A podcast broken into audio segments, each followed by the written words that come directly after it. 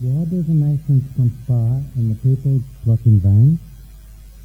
The kings of the earth rise up, and the rulers band together against the Lord and against his anointed, saying, Let us raise their chains and throw off their shackles. The one enthroned in heaven laughs. The Lord scoffs at them.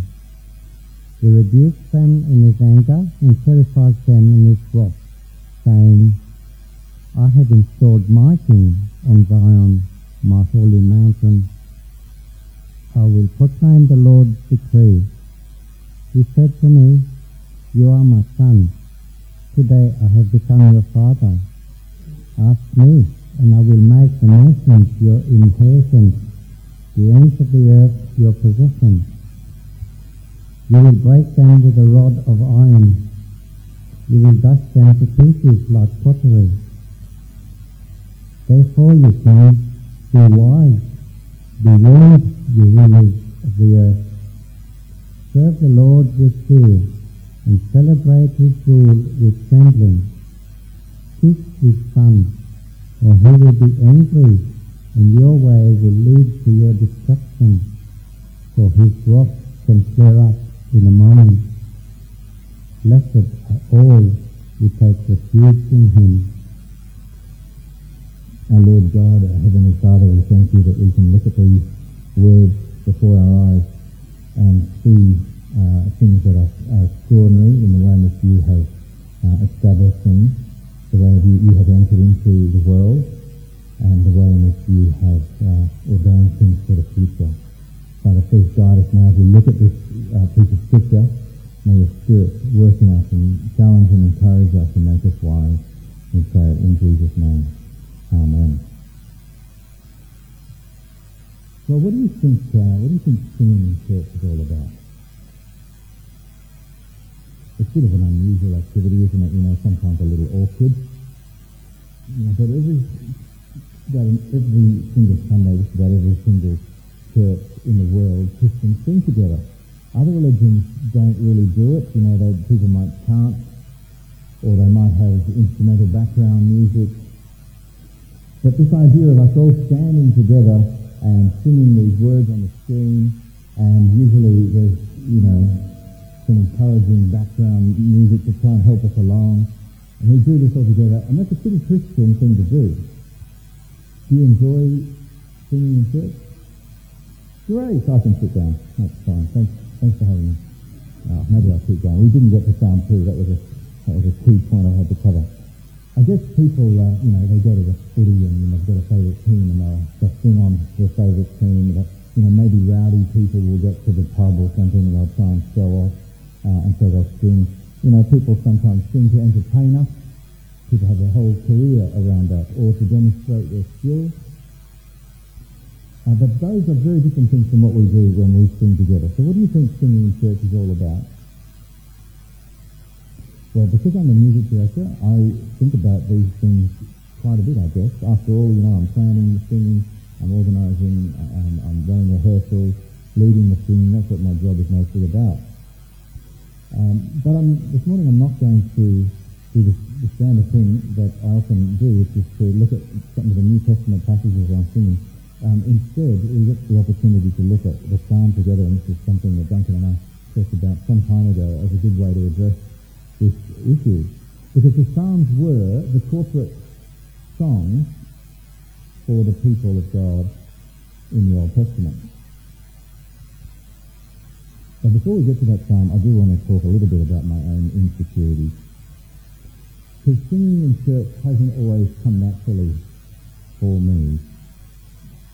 Uh, in fact, you know, the idea of singing where other people might be able to actually hear my singing voice, you know, that used to be the equivalent of having a tooth pulled out.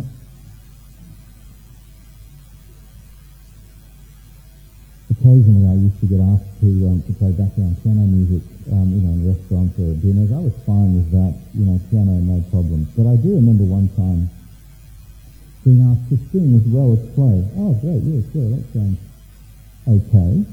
So I set up a mic, and yes, technically the mic was plugged into the little amplifier that I brought along, and theoretically um, I was singing the song, for that big dinner that my church had put on.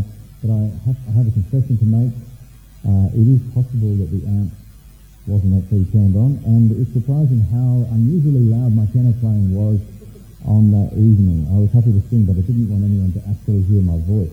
Are you feeling my pain? Good. Thank you. I feel a little better now.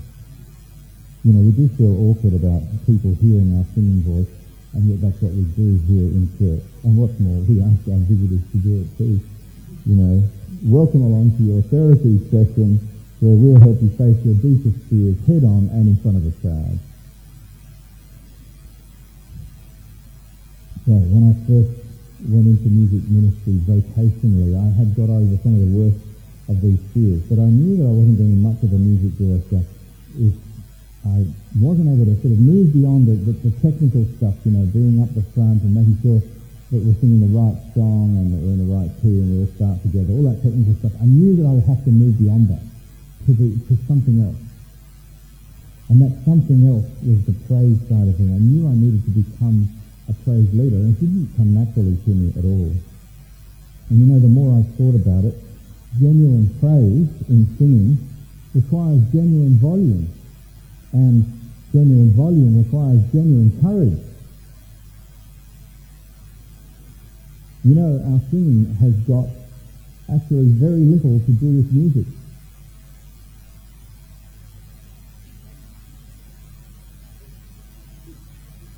You don't need to know anything about semibreves or key signatures or rhythm patterns. And okay, maybe you'll be wishing I never said this, but you don't even need to be able to sing in tune, okay? Others around you might wish you could sing in tune, but you know, if you get those funny looks from someone, just try and catch their eye, give them a wink, you know, point to the heavens and say, praise the Lord. In terms of being courageous, for the gospel, we often talk about our personal witness, don't we? You know, have you had that evangelistic conversation with a friend or family person, or would you be interested in doing some um, some of that really fun stuff? You know, door knocking, or um, going and saying, you know, walking up to people in the shopping centre. You know, you, you realise that our faith isn't about creating pain for ourselves. It isn't about becoming the toughest or most impressive person in church. It's not about fulfilling Duncan's vision for your life. And it's not about being a nuisance in the community. Nevertheless,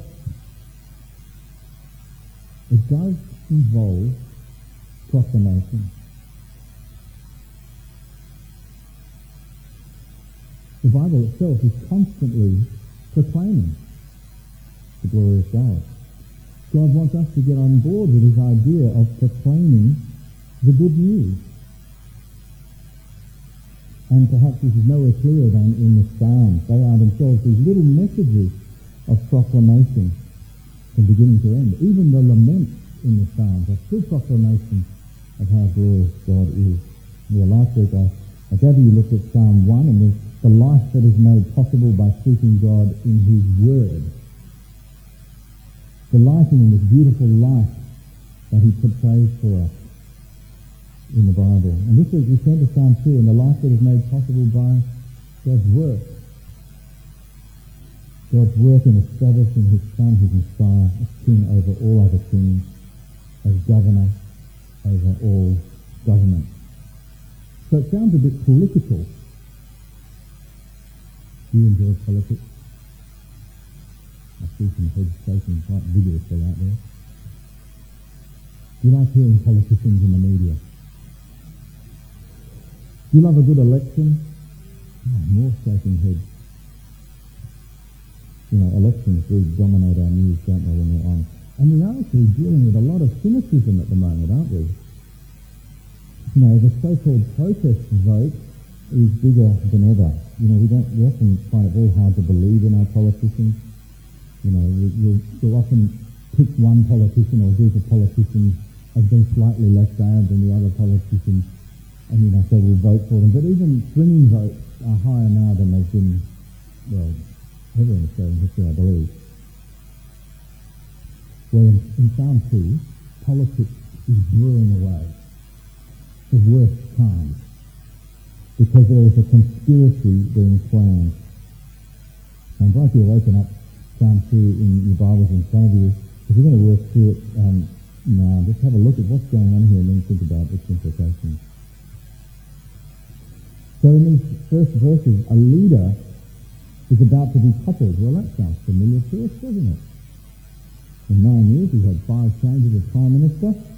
A coup is almost commonplace. Let's read it. In verse 1, why do the nations conspire and the people plot in vain? The kings of the earth rise up and the rulers band together against the Lord and against his anointed, saying, Let's break their chains and throw off their shackles. Well, the challenge is laid down. This is not just colleagues against one another. This is nations, peoples, kings, and rulers all against one man. It's extraordinary that there could be such wholehearted and widespread revolt. Why? Who is it that they want to topple? Well, it's the King of Israel. That is, the Lord's anointed, the Lord's king, the king over the Lord's nation. And so, of course, this is not merely a political assault, but it is also a theological assault. They are banding together against God and against his man. Why? And that's the big question. Why would, why? It's actually the very question the psalmist asks. It's the first word in the psalm. Why? It's astonishing to think about that people could hate God.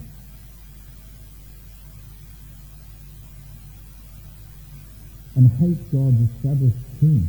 It's outrageous. And surely it's in vain. Sure enough, God does have a response to this. Have a look in verse 4 and following. The one enthroned in heaven laughed.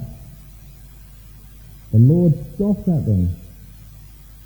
He rebukes them in his anger and terrifies them in his wrath, saying, I have installed my king on Zion my holy mountain. So the first three verses were about the challenge being laid down. These next three verses are about the challenge being refuted. But perhaps it's a surprise as you read this, if you've never read this before, God burst out laughing. What a response. It is actually astonishing. What's going on here? The whole world is revolting. It's outrageous and it's in vain. But did you notice as, as we read it that the Lord's response evolves? So what starts with laughter turns to scoffing. And then scoffing turns to rebuke in anger. And then rebuke turns to terrifying them in his wrath. How dare you? He's taking this seriously. I'm sure Kevin, and Julia, and Tony, you know, said something along the lines of "How dare you?" when they were facing their uprisings. But there's something different about this. It's the one enthroned in heaven who reacts, the one with untouchable power. Trinity City, we've been recently studying the book of Daniel.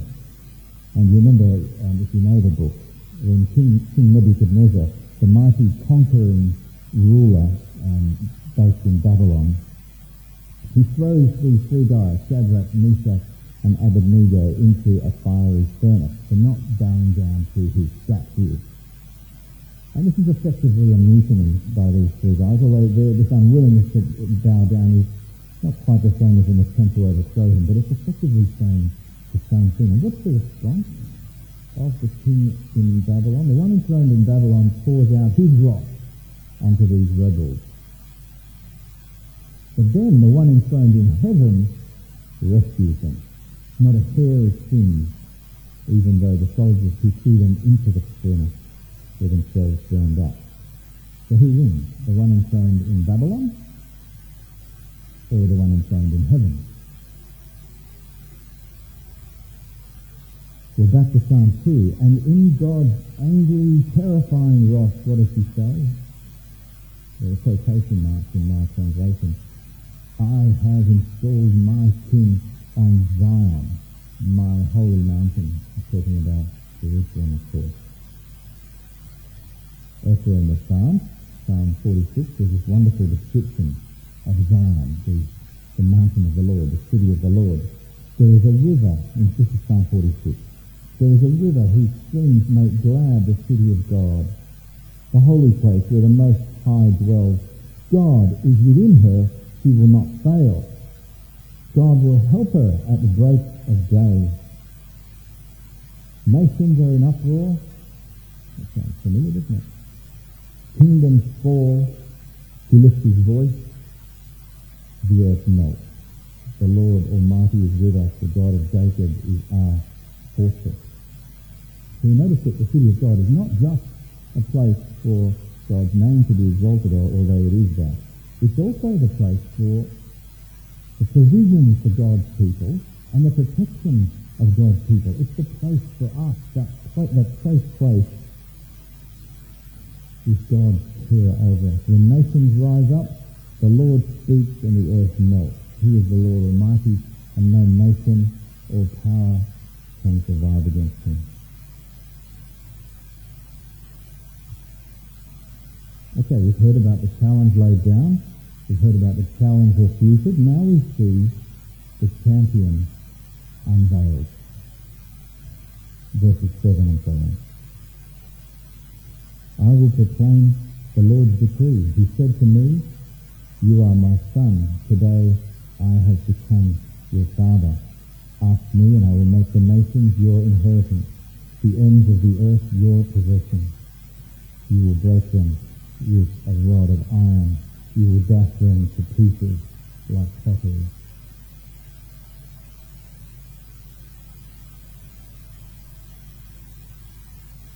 You notice that we're not simply worshipping the invisible God. Here we need a very visible human representative of God. But that's for a moment. Do you ever wish that Christianity wasn't so invisible? You know, of course it's about believing in God, but sometimes it, it makes it hard when we can't see Him. And yet the champion here is a human being. This king, who is an earthly king, is established by his role, established in his role by the decree of God. He is very much touchable, visible, audible with ordinary human senses. Now, okay, think about the context in which this psalm comes. So it's before Jesus Christ. You, you, might have read these words and said, oh yeah, yeah, Jesus. But think about these before Jesus Christ, and even what it says before Jesus Christ about the anointed king of Israel is amazing. I mean, the king here is referred to as the Son of God. You know, maybe the psalm was used at coronation ceremonies, you know, and on the, on the coronation day, God would become, uh, I guess, called the father of the one who is being anointed. And what an extraordinary honour for the earthly king.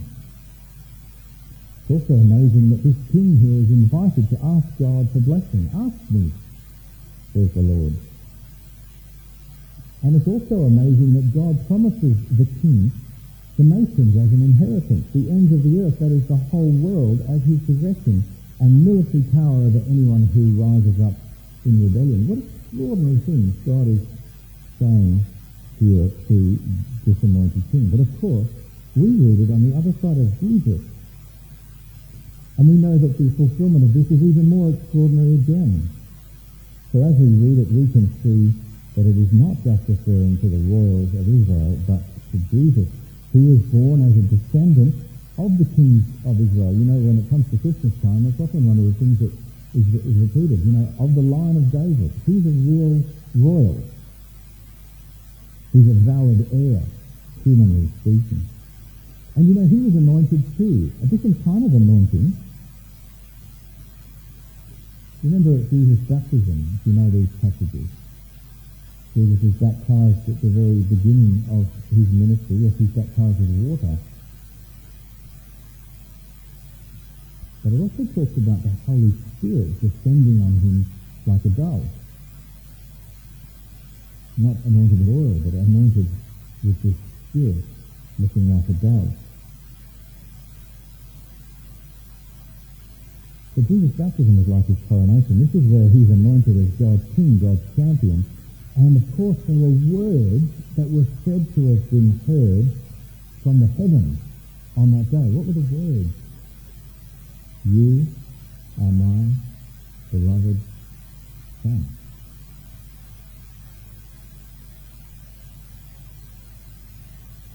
You know, none of these kings of Israel had actually fulfilled their role as God's king. You know, there were a few of them that showed sporadic faithfulness throughout history, but even the faithful ones were deeply flawed. You think of David and his failings, and he's the, he's the one held up as the great, you know, the great king of Israel. Israel had languished because of the failure of her kings, their failure to actually fulfill the role of a king that's spelled out here in Psalm 2. And so, you know, for, for readers around, you know, us, around Jesus' time, you know, reading this psalm, it might have felt like salt in the wound. You know, all this victory. Yeah, really? Yeah, where's the victory?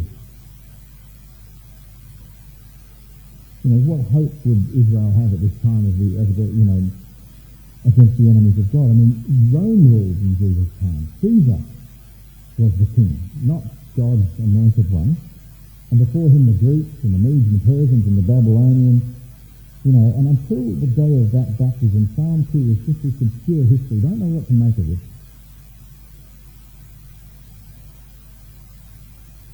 But now it will come alive as the eternal prophecy that it was always intended to be. Imagine the small number of faithful ones who were there at the baptism and they heard these words in the sky, You are my son.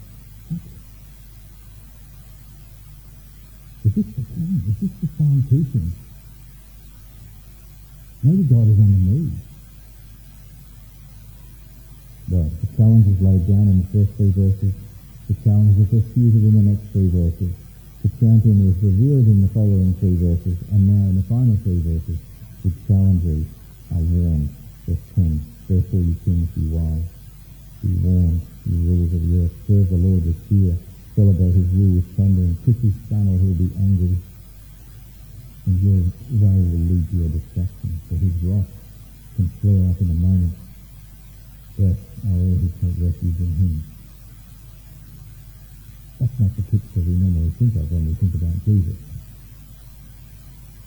Anger, wrath flaring up in a minute, you know, coming before him with fear and trembling. Is it the same Jesus? Not our normal script for sharing the gospel, is it? Be wise, people.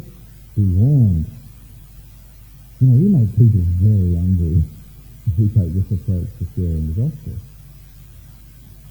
And Jesus wouldn't talk like that, would he?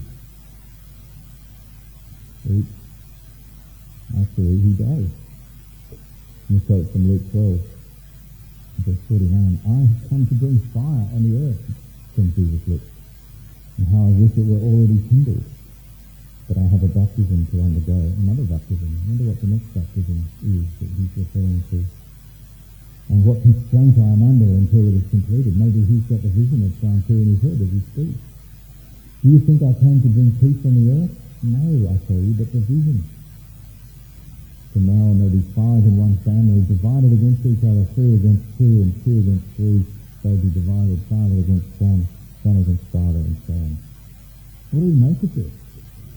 How do we reckon with this? You know, it probably makes our message even slightly more uncomfortable than we thought. You know, warning people is awkward. It's not the kind of way that our society would say you can't you try and encourage change in people. You know, I think this is difficult.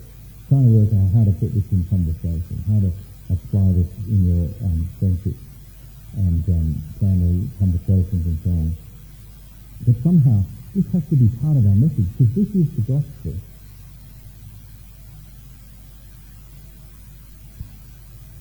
And I'm not sure how to put it into our songs either.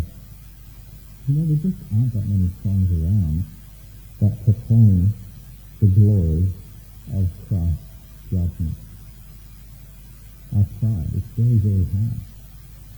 How do you how do you write a song to, to celebrate God's glory when it involves His wrath? And so I'm, I've got to apologise at this point to Duncan for saying I really want to change the song for later in the service because I wanted to put in a song. There aren't many, but I wanted to, and I'll, I'll sing it for you a little bit later. Um, a song which actually, in one sense, portrays the day of judgment. Um, it is an old hymn with a, a consented tune. But um, you know, Duncan will say more about it in a few minutes. But um, there are so few that somehow we've got to actually be able to articulate some of these characteristics of the gospel. But you mustn't be ashamed of it. You mustn't shy away from this. And you mustn't think that you can have the gospel without this. Because you know that it actually fills our minds with awe and reverence for God and his man, Jesus. You know, we take him seriously if we know what he's capable of. You know, we're not following a weakling. Jesus is not a pushover. We see this picture in the Gospels, and most of the Gospels is dedicated to this picture of Jesus, the humble one who went to the cross in disgrace and humility. But this psalm is proclaiming the, the, the Christ after the resurrection. The man who rose from the dead. You know, Hebrews 7 puts it like this, that Jesus is able to represent us eternally because he has an indestructible life. Do you know any kings with an indestructible life? And throughout history, kings have, you know, tried to hoodwink their people into thinking that they will be eternal. Have you got any mates or family members or um, neighbours with an indestructible life? it was a real death that Jesus died. But as, Jesus, as Peter says when he's preaching in his first sermon in, in Acts, he says it was impossible for death to keep its hold on him. Why was it impossible? Is it because, you know, well, he didn't really die? No, he really died. Was it because he was God? Maybe. But the, the point really here, the reason that death could not hold him is because of Psalm 2. and Psalm 110 and Psalm 116 and Psalm 132 and other places like 2 Samuel 7. I know I'm spraying a whole lot of Bible verses out there, but there are lots of places where the glory of the eternal King was predicted. This is prophecy. This is God's word which had decreed it. God's Christ must reign forever.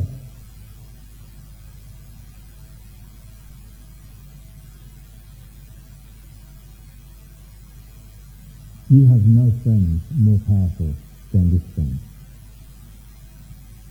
And no enemy is more powerful. No one can stand against him and prevail. So are you on his side? Because, you know, this warning actually comes with warmth as well. You know, the kings and rulers are urged to kiss the son. The idea of him maybe embracing him. You know, come to him in submission and you will be safe. Because if there is nothing else in all creation that is more, sorry, nothing else in all existence that is more dangerous than the Son whose wrath flares up in a moment, then it follows that there's nothing else in all existence that is more safe than being at his side. And so the psalm finishes with a simple nudge.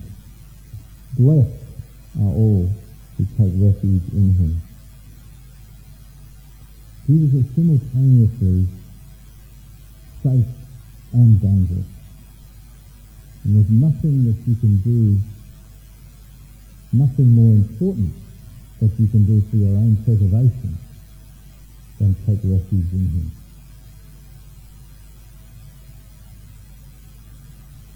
Okay, singing.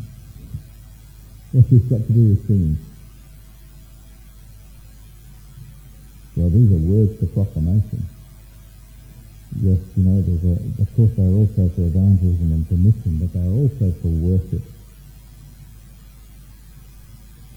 one of those um, New Testament verses that describes, that urges Christians to sing is Ephesians 5.19. And it speaks of making melody to the Lord with your heart. The heart is the deepest part of you. The part that loves and longs. And singing is the expression of those loves and longings.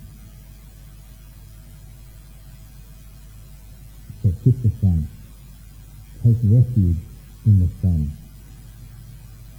Now those aren't actually things that you can do with your body.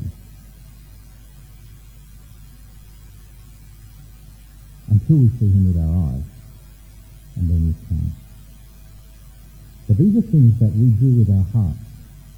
We take refuge in the Son with our heart. That is, we love him and we long for him. And of course, you don't need to actually sing a melody to express your love. There are many other ways that we can do this. And of course, there have been many people who've sung loudly and proudly in churches over the years who've had no love for Jesus. But it does work the other way. The heart that loves will sing. And so the punchline is, let your singing be an expression of your love for him, of your longing for him, of your longing for Psalm 2 to see its fulfillment before all. Because that's the only thing that's left to be done, is, to, is for the unveiling of the reality. It's all, it's all real, it's all there. Christ is already enthroned at God's right hand. We just need him to lift the veil and the world will see it Let's express our love for him in our singing. Let's embrace him with our singing. Let's take refuge in him with our singing. Okay, a couple of pitfalls. It's easy to zone out sometimes, isn't it, when you're singing? I've got three little two foot and three foot tall distractions that, um, you know, that can easily help me to zone out when I'm singing. But I've got to keep remembering to kiss the Son Oh, well, I can also get distracted if the news over doing something poorly, you know, somebody plays some wrong notes. We can all get distracted. Oh, something wrong down there. Oh, a bit out of tune, whatever. Those are distractions. Take refuge in Jesus as you sing. That's what it's all about. And here's the big one. It's easy to get embarrassed about what the person next to us thinks about our voice. Never mind evangelism, letting people hear my singing voice. That's that's just, whoa, that's off limits. No, it's not off limit. Remember who it is you're worshipping. Serve the Lord. Kiss the Son. Take refuge in Him. Don't be ashamed of Him. Don't be embarrassed about singing His praise. Just belt it out. In fact, the song that we're going to finish with um, later is a song that I think probably most of you won't know. And so in a sense, it's a test for you. It gives you an opportunity to just belt out something you don't know. There's no, you just got to throw yourself into it. I will teach you that way. But um, it's an encouragement. It's not actually about the volume of your singing, but volume often is indicative of your of what's going on in your heart. Well, it's not about the music, not about the musicians. It's about the praise. And in fact, it's not even about the worshippers. It's about the one who is being worshipped. So sing and make melody in your heart to the Lord.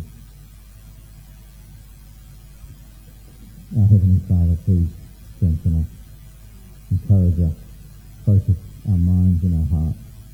May we pour out our love, our dependence, need before you, not only in our singing, but most definitely in our singing.